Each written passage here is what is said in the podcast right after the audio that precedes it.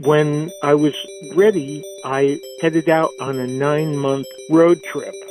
I wouldn't advise doing that anybody else, but that's what I did. And it took me all around the United States. Somehow I managed over those nine months to drive nearly 25,000 miles. Hello, my name is Richard Frishman.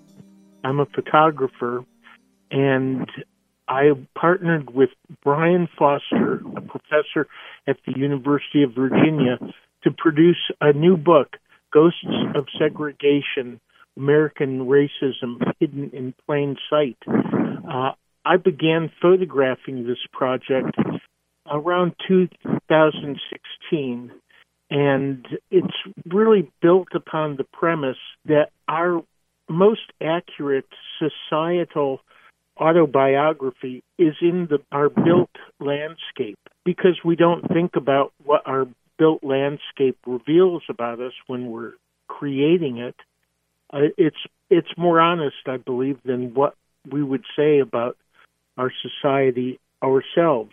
At least I know if you did a tour of my house, you would get a different idea of me than what I might tell you. That stash of six pints of Ben and Jerry's, I probably would not mention in my discussion of who Rich Frishman is. This is the Historians Podcast, and I'm Bob Cudmore. We're joined by Richard Frishman. He and Dr. Brian Foster, authors of Ghosts of Segregation, a photojournalism collection depicting a visual history of segregation through the buildings and landscapes where racism left its mark. Did you go on a, a tour to uh, find all these places? It was a self created tour, Bob. During the lockdown, I spent a lot of time researching additional locations. I had started the project four years prior and had about 75 locations uh, already photographed and during the lockdown, I found uh, another 150 approximately. I had them actually on a map, and when I was ready, uh, I headed out on a nine month road trip. I wouldn't advise doing that anybody else, but that's what I did. And it took me all around the United States. Somehow I managed over those nine months to drive nearly 25,000 miles, going from location to location.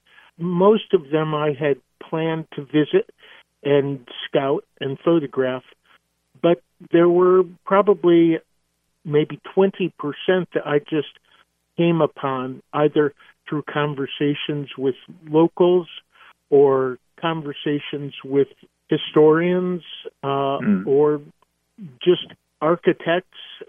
Things came up that I hadn't planned on, and some of mm-hmm. those are the most meaningful pictures.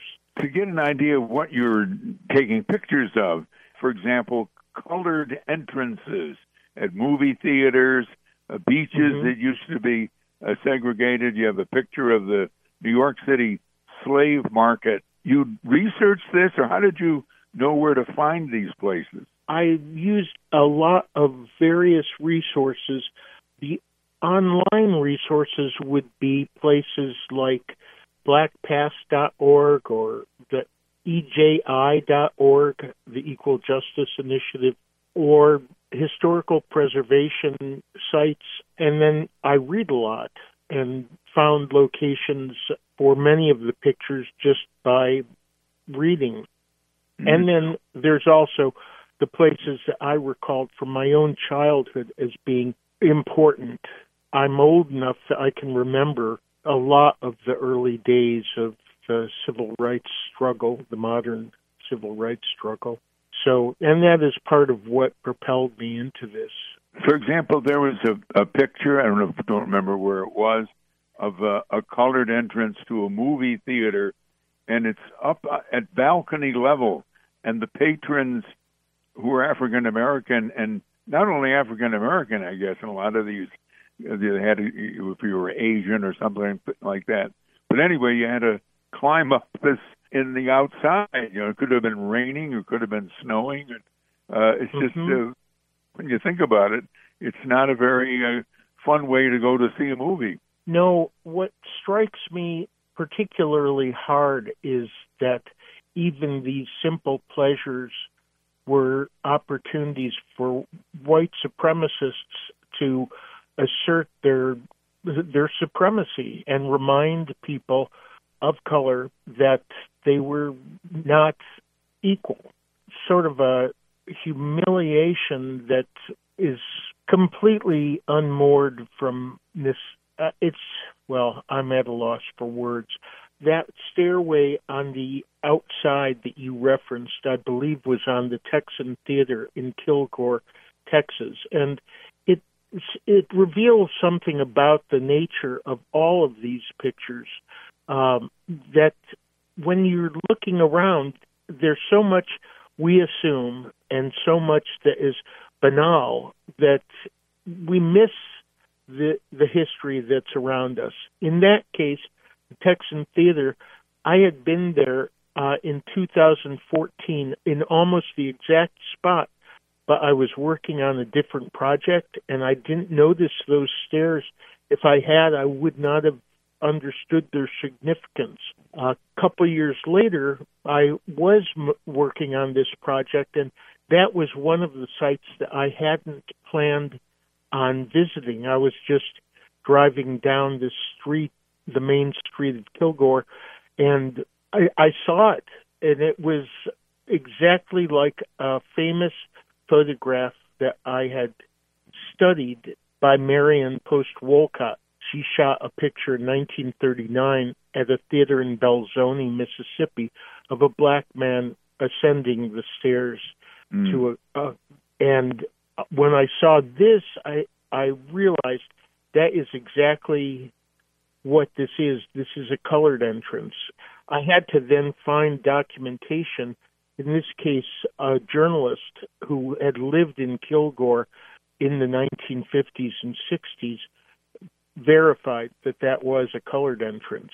Another one that I, thought was very uh, moving was in some kind of like diner or whatever, the people to split the room where white people and um, African Americans would be separate. They put up this, Mhm. I don't know, like wall. A, I a mean, partition that says Yeah, Dr. Pepper on it. that's right. Yeah. You tell us about that. that's actually the very first picture chronologically that I shot.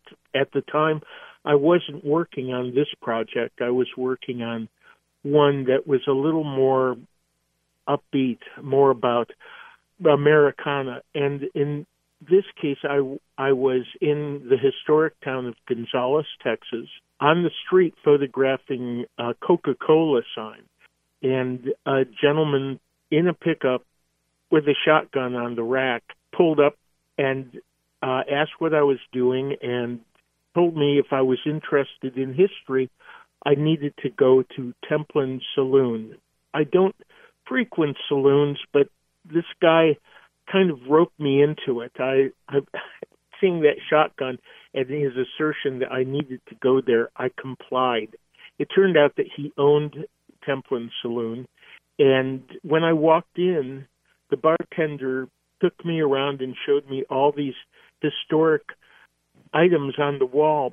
But what I ended up photographing was something that I saw immediately and that he hadn't talked about, which was this odd little partition with a what turns out to be a pre 1929 Dr. Pepper logo that's still on it.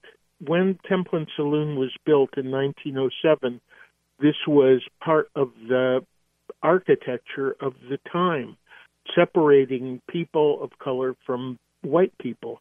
Now, and I want to clarify that term, people of color.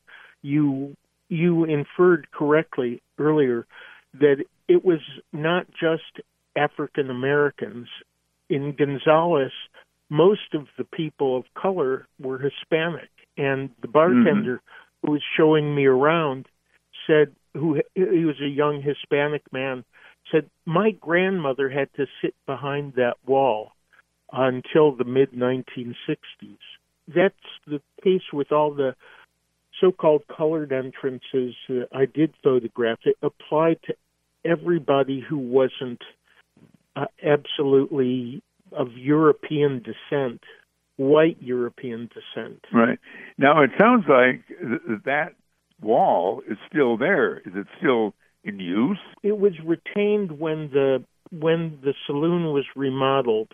I think that was in well, I, I don't recall, but it was in the early 2000s that it was remodeled, and they retained that wall as a reminder of sort of the sins of our past, so we don't mm. repeat them. Uh, but, but since I photographed this, I believe that has been torn down. The saloon was remodeled yet again, and I think that was that was lost. Well, you mentioned the sins of the past. Is this era past, or is it still with us? Well, it's certainly still with us. Uh, unfortunately, I regret to see that it's somewhat re- resurgent. I was motivated by seeing what happened, what what is happening around our country. This is not a resolved issue at all. A lot of times we think up here in the north that well, this was their problem down in the south, but you found examples all over the country. Oh yes, and that was much of why I went back out on the road in 2021. I wanted to emphasize that this was not just in the South. I one of the pictures I shot in 2020. I didn't do a lot of photography during the lockdown, but I did go to the Moore Theater in Seattle, my hometown, and there is a colored entrance there that was largely applied to Asian people, but anybody who wasn't absolutely white had to ascend those stairs. I was, when I first discovered that that was a colored entrance, I was completely shocked because once again it was hidden by my assumptions and the banality of of it. It just looks like a black door, black double door, and in fact, I had stood right outside that for numerous rock concerts in the 1970s and 80s in in a line to go in and I it never occurred to me that I was standing by a segregated theater entrance. Richard Frishman, a photojournalist, uh, talking about his book, Ghosts of Segregation. In just a moment, we'll be talking with uh, Dr. Brian Foster with uh, his insights into this new book. We continue discussion of Ghosts of Segregation with Dr. Brian Foster, a professor and essayist from the University of Virginia, where he's a professor, I believe, of, of sociology. Did these uh, pictures that Rich uh, Frishman took, did they mean something to you? Yeah, they did. They they um so I had actually seen a few of the pictures and had heard about the collection by way of a piece in the New York Times, I think that ran in 2020. This was before I had met Rich, before any parts of the project, the collaboration had kind of materialized. And I remember being struck by the story that I read because it kind of paralleled how I think about my own research and writing. And that is thinking about the ways that our environments, the places that we live, that we work, and so forth, how they shape our lives, how they shape the social world, how they reflect and refract our histories, so to speak. And so that was my initial introduction to some of the photographs uh, and then after talking with Rich and after agreeing to come on to the project and seeing more of them, you know, they I, I would say that they affected me in a couple of ways. I'm a student of Black American history, and and so from that perspective, I found the the, the kind of idea of the collection and Rich's execution of it, capturing the various sites. I just saw it as as kind of a different way to enter these conversations that I have with students, that I have with everyday folks, with younger people, with family members. Uh, and so, just sort of as a student of history and knowing sort of of these events that have happened to my people, uh, you know, that was it, it was for for me. The pictures kind of struck me as as like a really important and powerful way to enter those stories, kind of from a different angle. Uh, and then, as you get, or as I hope folks will get from the essays, there was the personal impact. I'm not just a student of Black American history, I'm a child of it. Um, as I say in, in different ways throughout the book, my father was an industrious entrepreneur, and my mama worked her whole life, still working now at 65. And all of my grandparents are sharecroppers. We grew up in country Mississippi, northeast Mississippi.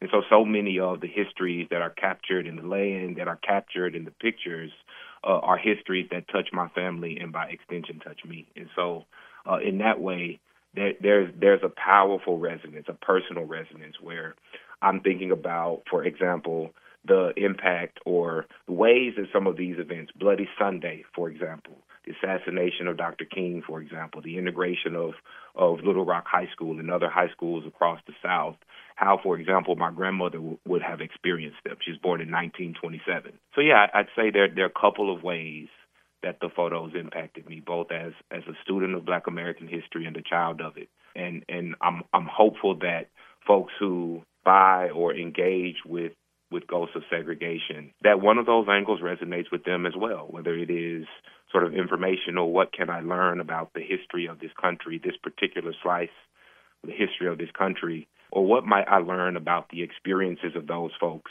who have been impacted by it in more personal ways. Brian uh, Foster uh, joins us.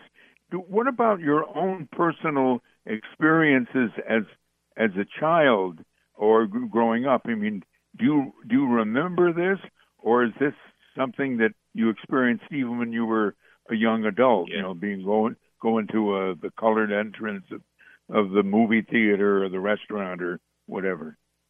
Well, well, I'll tell you, I, I what I remember from my childhood is the pride that my grandmother, in particular, my grandparents, her husband, grandmother, grandfather, um, the pride that they instilled in me about the importance uh, of family, of the importance of understanding who we were, both little we, just sort of us as individuals, as one family in this part of the state, this part of the country, but also capital we, sort of we as as Black Americans. And so, for example, I remember, and I talk about in the first essay of the book, the relationship that my grandmother had with photographs. She was my photographs and other sort of artifacts and documents related to our family's history, our lineage, and so forth. And so I remember watching and hearing her talk about and emphasize, and I remember feeling the seriousness with which she kind of went about the work of. She had all these photo albums, and and, and they were meticulously, from my perspective. Maybe I didn't know the word back then, but they were very carefully organized, and she was very careful uh, in the way that she would show them to me and emphasize the importance of knowing who people were and knowing the sort of various geographies, like knowing where was where, as I say in the book, the various geographies of, of our family. And so that is what I remember. That is what I have first, you know, firsthand and clear memories of. There were not a lot of conversations about sit-ins. There were not a lot of conversations about sort of these inflection points in our racial history um, you know, sort of in the, the history of black folks in the U.S. I think that awareness for me came later. It came from conversations with older folks, from eventually professors. And then as I've gotten older, I've had my own personal experiences with racism, with discrimination, and that sort of thing. Um, but as far as, as memories, um, you know, my, my, my, my clearest and deepest and most resonant memories um, are of the ways that my grandmother emphasized the importance of keeping histories. Um, and as I mentioned in, in our case, our family's histories. There's, if I could say, that there's a little bit in the introductory essay about this idea of post memory, which we get from, among other folks, this sort of Holocaust study scholar and writer, um, Dr. Marianne Hirsch. Uh, and essentially, essentially, she talks about post memory as the relationship of the generations after. So in this case, if my grandmother, you know, her birthday was on the day that the um, 16th Street Baptist Church in Birmingham was bombed, uh, if if her memories or the firsthand memories of that moment and the related moments, um, you sort of post memory is a way to talk about my relationship to those memories, which are transmitted, as she says, Dr. Hirsch, in a way that I've talked about, both through the sort of resonance of personal relationships with the folks, with those firsthand experiences, also with the various ways that we come to know the histories for ourselves, whether it's, you know, in a in a classroom or by way of a book or so forth. And then by way of all of the imaginings and wonderings that, at least for me, inevitably come from knowing that there's someone in my life that I love more than anybody, that I wanted to be around more than anybody, knowing that there was someone in my life who did have firsthand experiences with those events and what it must have been like for her. I know what it's like for me when I hear about someone black being killed and and uh, uh, unjustly and nothing happening about it. I know what it feels like for me to be on to to be on the receiving end of very obviously and flagrant differential treatment based on how I look. I know what that feels like for me.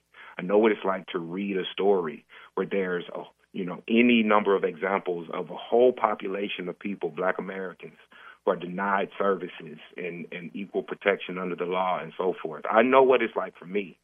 And I also know how privileged my life has been. I'm a professor, tenure professor at the University of Virginia. And and and so imagining what it must have been like for someone that I love deeply, who didn't have my grandmother was a sharecropper and, and who didn't have the privileges that I did and who were who was living in the belly of the beast. Um, and so that relationship is my understanding of this idea of post memory. So in some ways I don't remember, right? I, I can't remember. I'm 34. I can't remember what was happening in 1965 or 68 or 55. But in other ways I can, right? By way of this this notion of post memory. So yeah, all sorts of ways, all sorts of ways that that kind of memory enters this project and and again, you know, the goal is I think the goal of the of the photo essay collection is both to educate. We've got all of these photos. We've you know, Rich did a tremendous amount of archival and oral history work and talking to folks on the ground in various places across the country, as I'm sure he talked about. He did a lot of work to ensure that there is clear information, historical context for the photographs. And I do a lot of work to try to ensure that there is sort of an emotional, like an added dimension. Uh, and the goal is that by one way or another, that the way that we deal with to to speak uh, again to your question, the way that we deal with memory and the way that we try and fashion the book sort of in the in the shape of a conduit of memory. It's a better way I could have said that, but as sort of a as a way to stir up different sorts of memories in the folks um, and curiosities in the folks who might pick up the book. You know, the goal that is the that's the primary goal of the collection. Memory for sure is uh, is a recurring theme. Is there something, Brian, that has replaced the overt, uh, uh, like colored entrances and so forth. What are the tools of segregation today? Yeah, I mean, I, I think some of the kind of easiest examples, easiest places to point, and this is oftentimes where I start uh, in terms of the classes that I teach and trying to to kind of share these ideas and histories with students. I think some of the easiest ways to point, uh, the easiest places to point are to, to federal policies and, and institutional practices, sort of um, laws and, and things that are on the books that, and I'll get to some specific examples in a second, that are on the books that maybe were not intended. Maybe, maybe, and we do know that in some cases they were intended, but maybe these policies and such were not intended to you know, whether it's disenfranchised or if we're talking about housing segregation, limit what's possible in terms of where people can live. Uh, maybe they were not intended to discriminate against a particular population of folks. Uh, but in the way that they have played out, we know from the historical record that that was the impact that they had. One thing that I talk about with students is redlining and the work that the federal government did primarily or beginning in the 30s as a response to the Great Depression, the work that the federal government did to, at least as many folks would say, to repair the U.S. economy, to kind of uh, inject a little bit of life and electricity into into an economy that was reeling.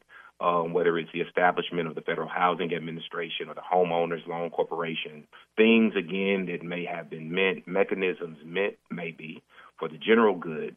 But if we look at how those policies kind of trickled down to the ground and look at example, you know, sort of look at those redlining maps where we know, we know that there were folks, black folks, who would not have access to certain spaces based solely on the red the maps are a function of these federal policies of the implementation of these programs but the way that they play out on the ground we know that black folks wouldn't have mm-hmm. wouldn't have access to to certain to certain areas to certain parts of any you name the city any major american city in the country we did an interview with a gentleman who written a book about levittown that big yeah. suburb they they built and you know people who were poor people who were african american were were barred from buying the levittown houses they ended up they could rent them and then I looked at my own deed and, and we do have, and, and practically every deed, you know, property deed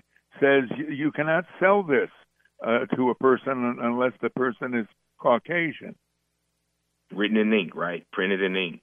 Um, yeah. In in in explicit in explicit terms. I, I I would point quickly to another example, and it's kind of on the opposite end of this dynamic, right? So what we are talking about now is the explicit exclusion of a certain group of folks.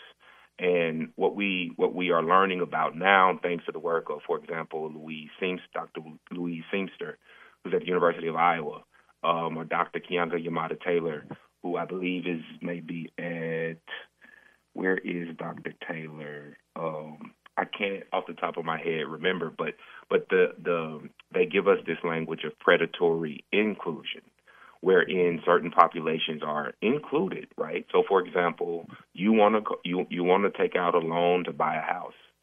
You, um, in terms of the typical characteristics, maybe you really are not in a position to to be able to handle the responsibilities, like sort of the repayment responsibilities of this loan. But we are going to give you the loan anyway. And guess what ends up and and and not to mention the quality of the houses that the loans are sort of approved to buy. Um, I think that's a, a obviously a related but a bigger conversation. But you maybe you you are not going to be able to handle the responsibilities um, of this opportunity, but we are going to grant it to you anyway. And guess what happens? Right, we get that subprime, um, what is it, subprime mortgage Wells Fargo, sort of all of these. Mm-hmm. Uh, you, you, and so, um, and, and I think I think those are two useful examples of the ways that federal policies and, and, and this is the language of federal policies and institutional practices. Essayist uh, and professor at uh, the University of Virginia, Brian Foster, uh, has joined us along with the photojournalist Richard Frishman talking about the book they have put out called Ghosts of Segregation, a photojournalism collection. You've been listening to the Historians Podcast. I'm Bob Cudmore. You can donate funds to our GoFundMe campaign. A check to me made out to Bob Cudmore, 125 Horseman Drive, Scotia, New York, 12302.